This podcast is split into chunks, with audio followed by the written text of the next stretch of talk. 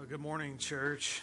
Today we are kicking off a new series. Uh, we finished up just kind of like a vision kind of series for the first three weeks I was here. And today we're kicking off uh, this new series um, where we're going to be talking, we're going to study through 1 Corinthians. It's going to be a very brief, okay? Um, so if you grew up in a church, if you grew up in church, you probably grew up with a pastor preaching through a book like 1 Corinthians in like a year and a half. Um, I've condensed it to six weeks, okay? So we can all do that, right? So we're going to study. We're going to. I'll talk about why it's brief here in a little bit and how we can actually do it in six weeks. But uh, tonight there's like a game or something on. I don't know if you guys have heard of the Super Bowl. It's kind of catching on. It's it's a new game. Uh, it's a, kind of a big deal. But um, that's going to be going on tonight, and so we just kind of wanted to just. Uh, just acknowledge the fact that the rest of the world is talking about the Super Bowl and wear goofy jerseys and just have fun with this, okay? And so uh, I've been asked a lot about my jersey. And I told everybody, wait till the sermon. Wait till the sermon, because I'm going to talk about it, okay? This is my dad's jersey, not his actual jersey, but like his, he bought this. And so it's a Joe Namath jersey, okay? And I guarantee you there are not many preachers in the world who have preached in a Joe Namath jersey. So I'm, a, I'm among a few people here, okay? But my dad grew up in the 60s, and he was born in 1960. And I know that makes some of you feel old because you're I'm young, but whatever.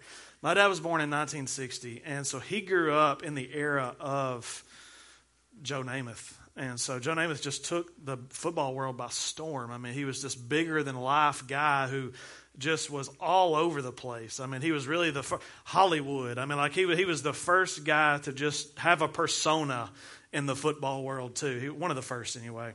And so my dad grew up in an Alabama family okay? Like a roll tide family, I mean, okay? My dad was a first generation Auburn fan. And so that's hard. That's hard to do. Um, to pray for him.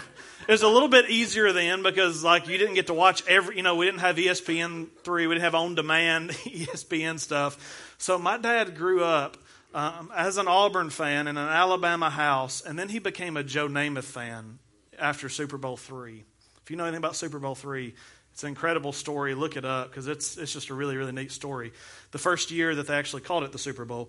But my dad, my dad was a, was a Joe Namath fan and didn't know that Joe Namath played football in Alabama for the first few years because he was only eight at Super Bowl three.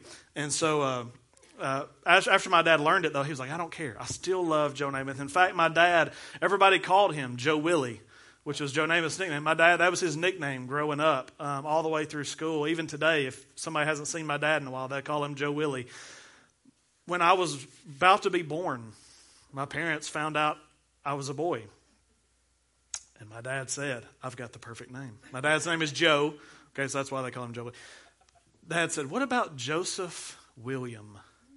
Isn't that a beautiful name? And my mom said, We're not doing it because I know what you're going to. So my dad actually wanted my real name, though his nickname was Joe Willie. He wanted my real name to be Joseph William. And so um, the, here's the here's the deal. Why I say all that.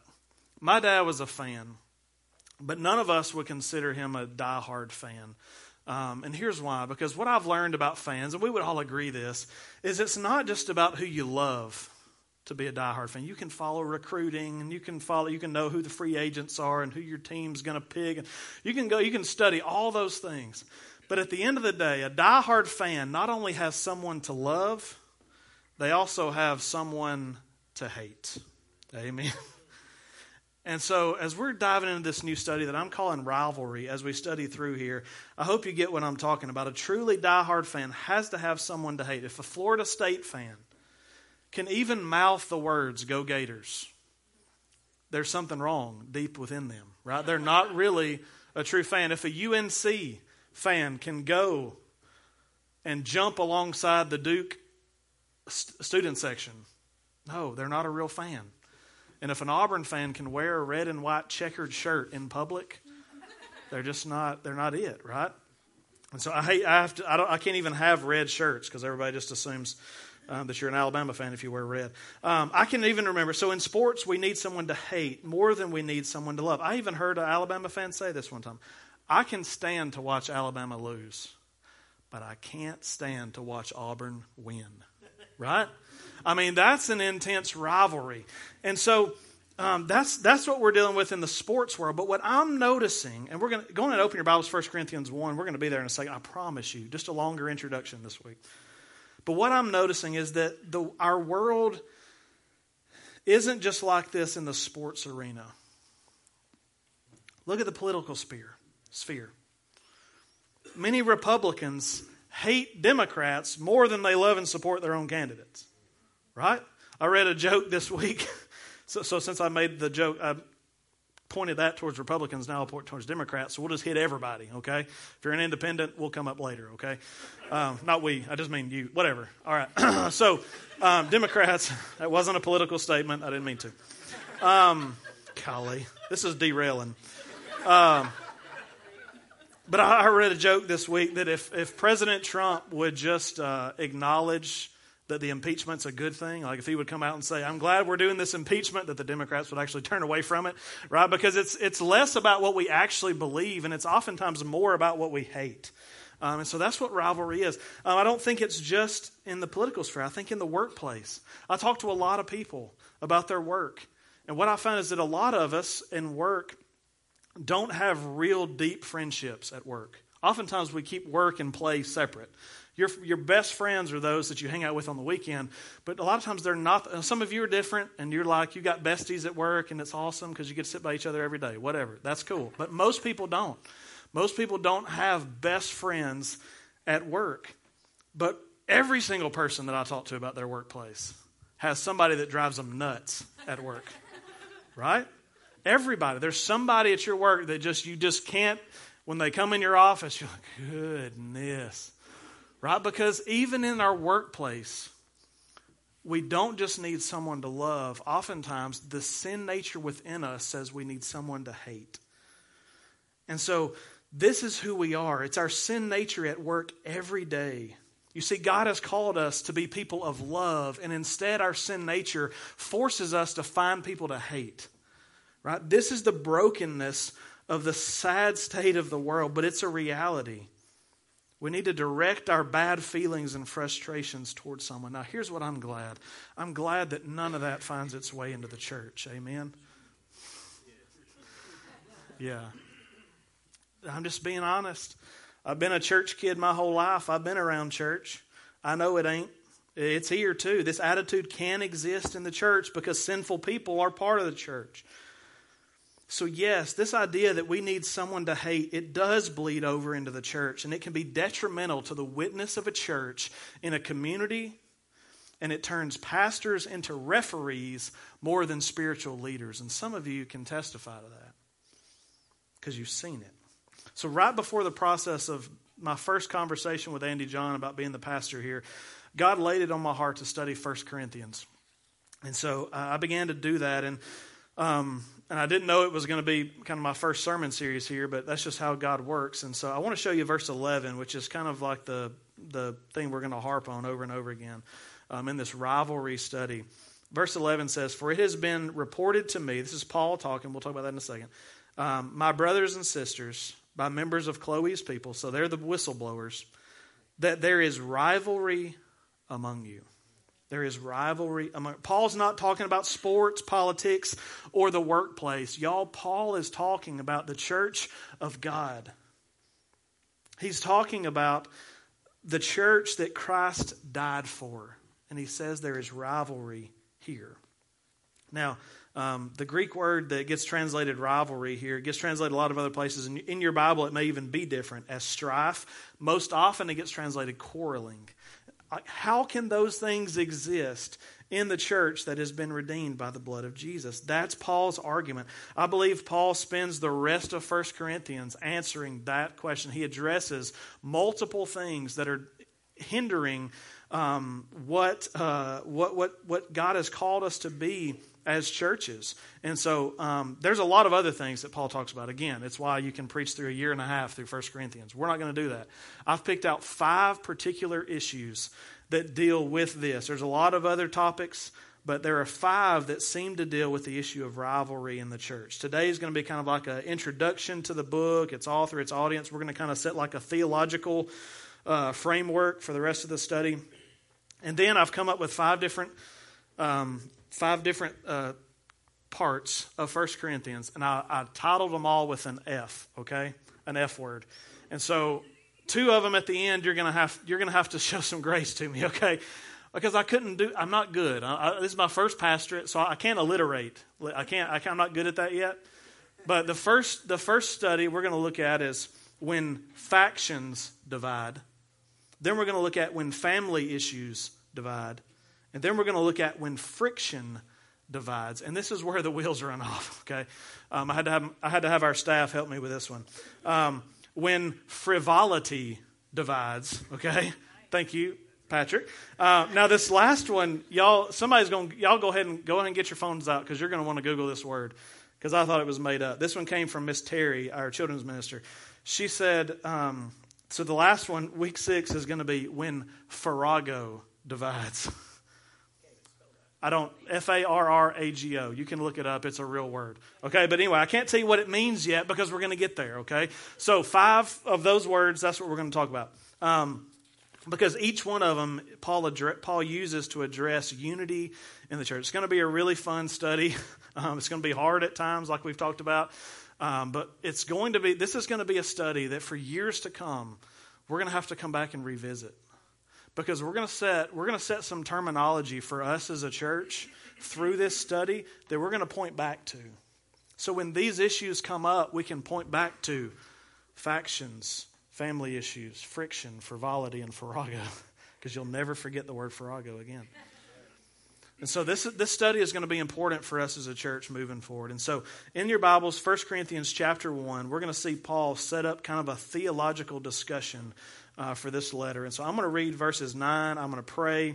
And that was a really long introduction. I'm sorry, but we had to do it. And then we're going to come back and study this thing um, little bit by little bit, okay? Verse 1 Paul, called as an apostle of Christ Jesus by God's will, and Sosthenes, our brother, to the church of God at Corinth, to those sanctified in Christ Jesus, called as saints, with all those in every place who call on the name of Jesus Christ our Lord, both their Lord and ours. Grace to you and peace from God our Father and the Lord Jesus Christ. I always thank my God for you because of the grace of God given to you in Christ Jesus, that you were enriched in him in every way, in all speech and all knowledge.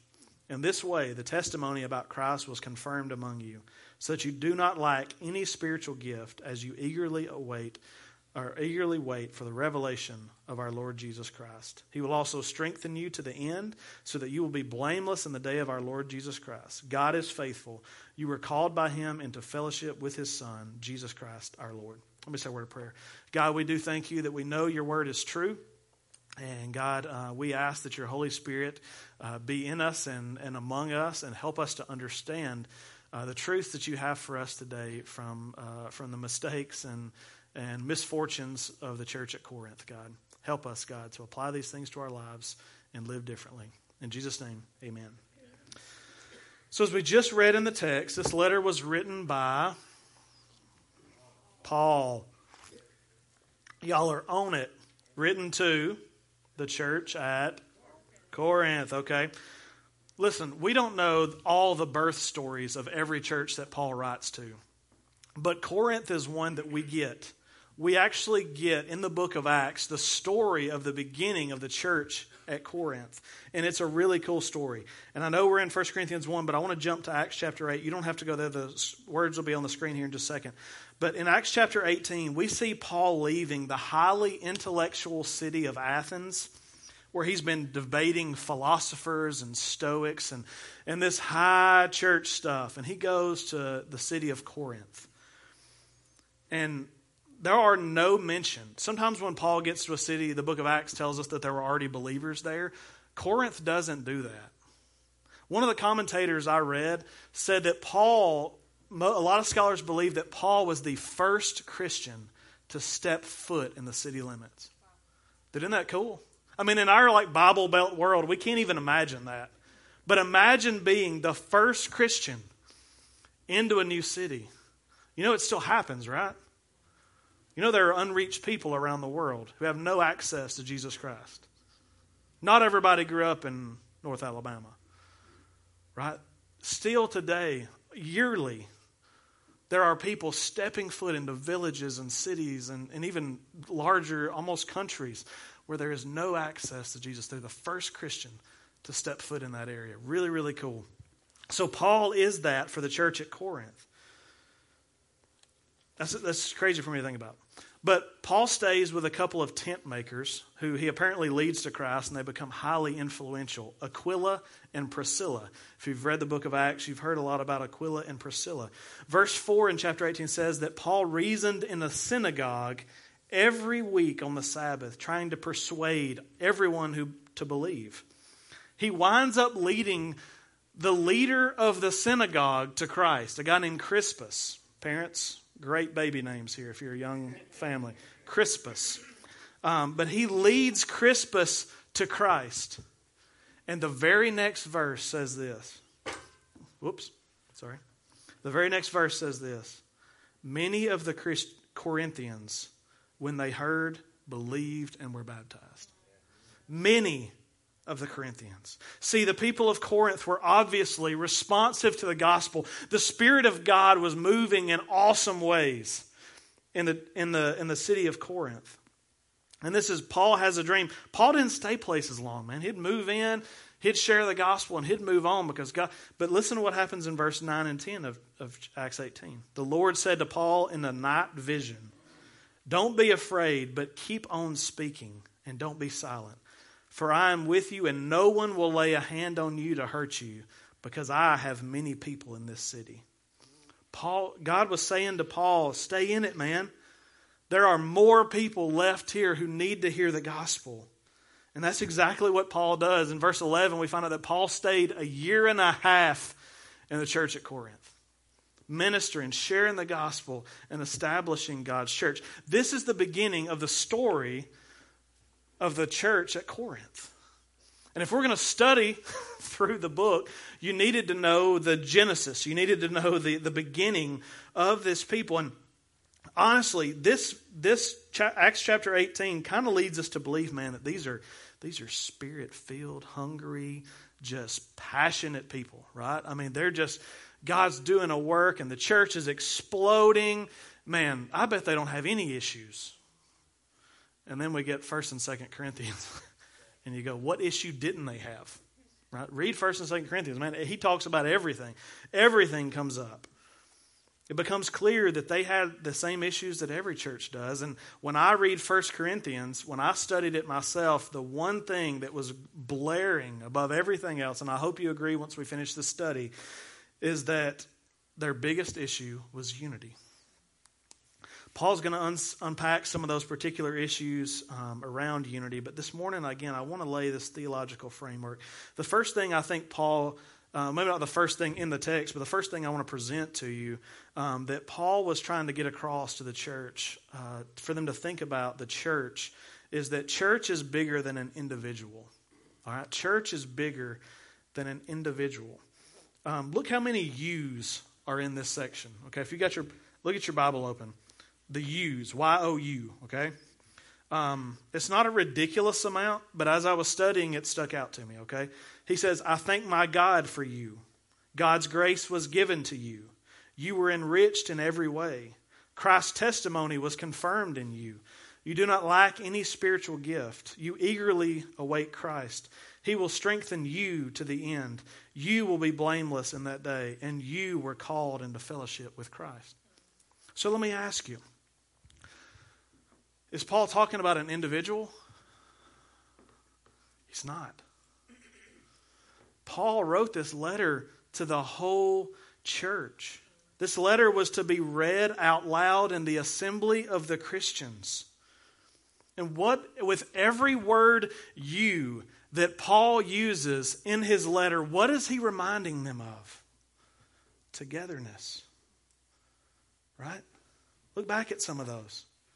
I thank my God for you. Yes, you, Jeff Herman, but the whole church, right? God's grace was given to you, yes, you as an individual, but the whole church, right? And every one of these is going to just jump off the page. Paul's helping them remember that Christianity is not some solo game, it's not one on one tennis, it's a team sport. to its very core. Yesterday, I got to share um, at two half times of upward basketball games over at uh, Lindsay Lane main campus. And the thing I shared was that Christianity was never designed to be just about you and God. Um, your decision to follow Christ is a personal one. I don't want to downplay that at all. But after that, the Christian life is supposed to be very much communal.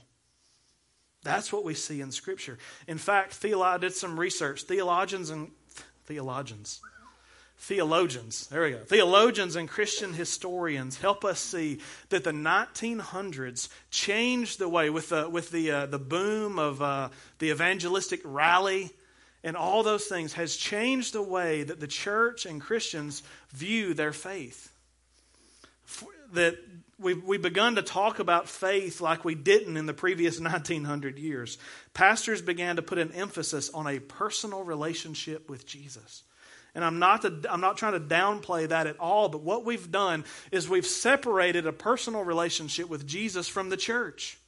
You can come to an evangelistic rally, you can get saved and live the rest of your life apart from church, and God's going to honor that when you get to heaven. That's not what we see in Scripture. We see that God, when you are saved, you are brought into a body, a body that's supposed to love and care for one another. And I think over the last hundred years, what we've seen, we've seen the damage of that. Now we have people sitting on a couch or in a tree stand every Sunday claiming to be followers of Jesus when they don't even love Jesus' wife, the church. I'm going to tell you, you want to be my friend? Love my wife. I have no best friend that treats my wife bad or talks bad about my wife. My best friends know my wife well. Amen. Jesus is the same way. The Bible calls the church the bride of Christ. You can't know Jesus without knowing his wife. You can't. This is what Christianity is. Christ is no different than, than I am. How can someone claim to love Jesus when they aren't even acquainted with his bride? And we've caused this problem as preachers, but that's a sermon for a pastor's conference or something, not for you guys, okay? But the first thing to point out here from Paul's language is that this is this this church is bigger than you as an individual. This church doesn't exist to serve you. You are part of this church. That's what Paul is getting across with all these you statements. But he goes on. Second thing, church is bigger than a local body. I'm actually going to go back to verse 2 to look at this. I think Paul wanted to overwhelm his readers. Um, sometimes we have to, we have to remember that Paul wasn't just uh, like a factual, just boring guy. Like Paul wrote and spoke with passion and intentionality.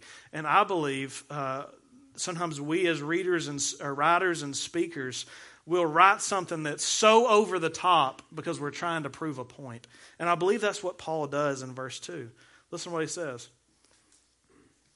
To the church of God at Corinth, to those sanctified in Christ Jesus, called as saints. Okay, so right there, to the church of God at Corinth, they, to you that have been sanctified, you've been called as saints, okay? That's what we talked about. But now listen to this. With all those in every place who call on the name of Jesus Christ our Lord, both their Lord and ours. Look at the reminder, right? Paul's saying, "Yeah, man, I'm. It's awesome what God's doing in Corinth. It's really, really cool." But don't lose sight of the fact that God's grace is bigger than harvest. God's grace is bigger than Corinth. Sorry, I messed that up, but bigger than harvest. God's grace is bigger than all of that. Paul reminds the saints of Corinth that they are part of a larger body who have been called by the name of our Lord Jesus Christ. And I love how he ends uh, the verse 2 both their Lord and ours. And again, it goes back to that Paul's trying to overwhelm them with the magnitude of Christ's reach. As we just talked about, oftentimes we get our blinders on and we have this happy clappy image of us and Jesus, best friends. You know, Jesus is my homeboy kind of thing. But Jesus is bigger than that. It's not just about you. Jesus didn't just die for you. Yes, He's your personal Savior, but He also died for those around the world. And He didn't just die for this church or this denomination. Jesus is my Lord. He's the Lord of Lindsay Lane East, but He's also the Lord of believers gathering today in Florida and in New York. Those gathering to worship on an Indian reservation in South Dakota. Some standing on a beach in Hawaii Amen. we all have our cross to bear. Some gathering in Japan, Russia, Kenya, Brazil, Australia, and to the tiniest portions of the world that you and I have never even heard of, villages that you and I will never get an opportunity to go to. Christians are gathering in those places, and He is their Lord. We need to think about that. Now, let me blow your mind for one more second. Because Christ is not only a three dimensional Lord, he's also a four dimensional Lord. Uh, spooky, right? Because Jesus is not only Lord of the whole earth, he's also Lord of the entire framework of time. I'm not getting into string theory or something for your, anyway, if you like those movies. But what I'm saying is that when you think about the fact that Jesus is also the Lord of every believer who's ever died and every believer who is yet to come, all around the world. I mean, that blows my mind. And when we think about that, shouldn't it make you rethink the way we view Christianity and the issues and the personal problems we have with somebody else in the church? Right? Should, shouldn't it change the way? I think that's Paul's efforts. Paul saying, man, this thing's bigger than you. Get off your high horse. Quit fussing. Quit arguing with each other. Man, this thing's bigger than you. Love Jesus and follow Him and do what God's called you to do. Um, one of the podcasts that I listen to, if you're not a podcast person, that's fine. Um, I drive a lot, and so one of the things that I like to listen to is podcasts. And I, I listen to a lot of theological deep hurt your head kind of podcast, but there's one that's just fun. I think we all need. It's like a fiction book. Just a, it's just fun. I don't think we just need to overwhelm our minds with all deep things. I think it's okay to enjoy something. Um, but this week, this this one podcast that I listened to, it's Christian guys, um, but they were talking about the death of Kobe Bryant um, last Sunday. Right, that happened last time we gathered together. Kobe Bryant was an NBA basketball star, retired, but they were talking about how great of a basketball player Kobe was. Right, he's just incredible. Yet, in the middle of that conversation, one of them says this It seems trite to even be talking about the man's abilities in light of his death. Right? Yeah, family, I know you're hurting. Wife, other children, friends. I know you've got, but do you, you remember when he put up 60 against the Jazz in his last game? Do you remember that? Like, they're not thinking about that. They just lost someone they love, right?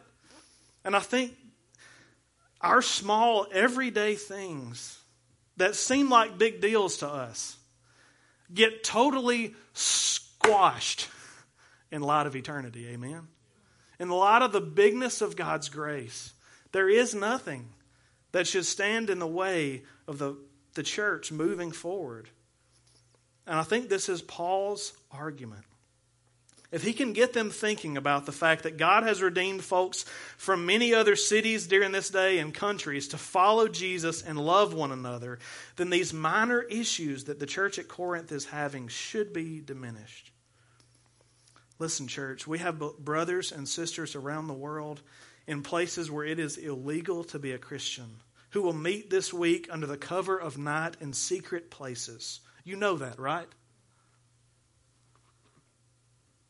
And how's the temperature in the room to you guys? Is it warm, cold? How you feel? The preacher preached a little too, long last week, right? Do you like the paint color on the walls? I, mean, I think we could change it up a little bit. Isn't it silly, right? I think we need to rethink the petty issues. And if you fussed about those things recently, I didn't know that. I tried to pick things that no, if you fussed about the temperature, I really, that didn't come to me. It probably went to Greg and he handled it, okay? I'm not saying those are not things that we can talk about, but when we need to rethink, in light of the bigness of God's grace, in light of everything that's going on, in the big scheme of things in the world, we, we must rethink the petty issues that we have with a brother or sister who's right here across the aisle. Paul's screaming that, man. This is bigger than your pettiness. It's bigger than your little issues. God is in a, listen to this, God is in a global, eternal, life changing business. Now, if you thought that I got a little fired up there, just wait. Number three, church is not only bigger than an individual or bigger than this local body, church is a celebration of our union with Christ. There's one more thing that stuck out to me as I was reading and studying this week, and I'm going to use a theological term to talk about this. Um, and I don't always like to do that because sometimes theological terms can confuse us, but this is one, man, that has been in existence throughout Christian history, and for some reason it's never talked about. And so uh, I want to bring it up, and that's this idea of union with Christ. Um, over and over again in the New Testament. In fact, I read this week 200 times Paul references the term in Christ. That we are in Christ, or we are with Christ, or we are through Christ, of Christ, something along those lines. The Bible never fully explains who, what it means to be in Christ, but it gives us a lot of analogies. It's clear that this is a reference to believers. Believers in Jesus are in Christ. The idea ex- expands to include all the benefits that we have in Christ. Look at just the ones that are in this passage that we read from 1 Corinthians 1. Paul says, We are sanctified or made holy. Where? In Christ. We are given grace by God in Christ. We are enriched in every way in Him. And we are called into fellowship with Him. These verses, among many others, are verses that teach us about our union with Christ. It's the listen, this is the eternal, unchanging, consistent relationship that we have with God because we've trusted in Him. And by trusting in Him, we have been brought into a union, a marriage that is never ending with Christ. So we usually just use the term salvation to describe our coming to Christ, but it's, salvation is actually only one small part of what the Bible says happens when we come to Jesus, when, he's, when, he, when he does a work in us. All of those really could be summed up in union with Christ. The church, then, is at its core a gathering of the union. Those of us who have been un, unif, un, those who have been brought into a union with Christ are gathering together to celebrate. Notice what Paul says in verse 9. Paul says in verse 9, God is faithful. Amen. You were called by him into fellowship with his Son, Jesus Christ our Lord. Two weeks ago, we looked at that word that gets translated as fellowship. What was the word? Koinonia, right? Koinonia. It's a Greek word and it means so much more than fellowship. We talked about that it really means a, a, an ultimate sharing, a total sharing, a total togetherness. And here we talked about it in relationship with one another, but Paul clarifies that we are brought into that koinonia with Christ. We're not just in this koinonia, we're not just in fellowship with one another. Christ is in that fellowship too. Therefore, though Christ, uh, through Christ's redeeming blood, we as a church have been brought together. And therefore, to separate ourselves through whatever means, arguments, disagreements, whatever, is to undermine the very thing that the blood bought to begin with. You see that? We have been saved by Jesus to a body of Christ here in Harvest to impact the world. What we are doing here at East is bigger than me and it's bigger than you. It's about us. We've been saved, we've been redeemed.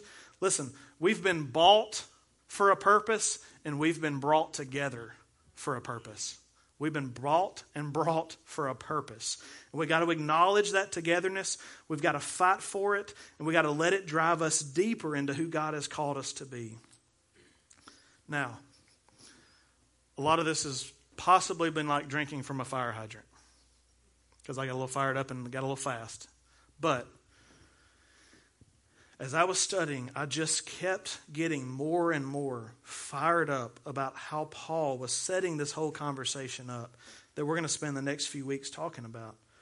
Um, now, listen, there's probably going to be at least one sermon that you're going to leave mad. Just a heads up. Okay?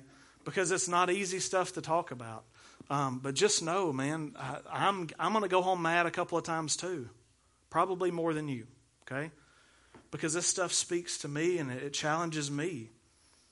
But I, what I'm asking you to do, as we've seen, we've seen this kind of theological framework of what the church is today. I'm asking you over the next five weeks, commit to open and honesty about our hearts through this series. And let's be committed to put to death any rivalries that we find in our own heart or that we happen to see among others. And we'll talk about how to deal with that too, okay? So wait for that one. Don't blow it up today, okay? But we've got to do this. Today, we're going to sing one more song in closing. And during that song, I'm going to stand down front here. And if you've ever seen me, you know I stand down front and then I slip to the front row. That doesn't mean you can't come anymore and talk to me. Um, I just know some of you get weirded out by the fact that I stare at you while I'm up here. So I try to do that for a little bit, and then I'm going to slide to the front row. But I'm still available if you need to come and talk to me. Uh, we got folks that would love to talk with you about anything that God may be speaking to you about today. Um, and we have others that come and kneel here uh, and voice a prayer to God about something that's on their heart. You're welcome to do that too. You may want to bring a request of a friend or neighbor to, to, to the altar to lift up to God. Um, you may want to come and ask God to help you open up to Him in this series. Um, or if all this talk about entering into a relationship with Christ and being in a union with Christ got you recognizing that you've never done that, I'd love to talk to you about that as well because Jesus did die for the church, but he did die for you too. And so I'd love to show you how you can find uh, confidence in that today. So I'm going to pray. The uh, worship team's going to come up, and then we'll sing this one last song. Father, we love you, and God, we know that. Uh, um, God, that you have saved us as individuals, but God, your word speaks more about you saving us as a people. Um, God, may uh, we never lose sight of that. God, may we never lose sight of what um, what you're doing in us and through us, God, and how you've brought us together. God, you bought us with a purpose and you brought us together for a purpose. God, I'm thankful that I get to call Lindsay Lane East my home and and do life and worship and serve with these people. God, I pray that over this next six to five weeks, God, that um, God, you would make us stronger as individuals and stronger as a church, God, as we deal with some of the things that maybe even be underlying in a lot of our lives. Because, um, God, you're bigger. You have a bigger purpose than we even see for this church. And, God, it's going to take us being together and moving together. So, God, help us to find unity um, moving forward. Bless this time as we gather together for this last song as we respond to you in our hearts or with our actions.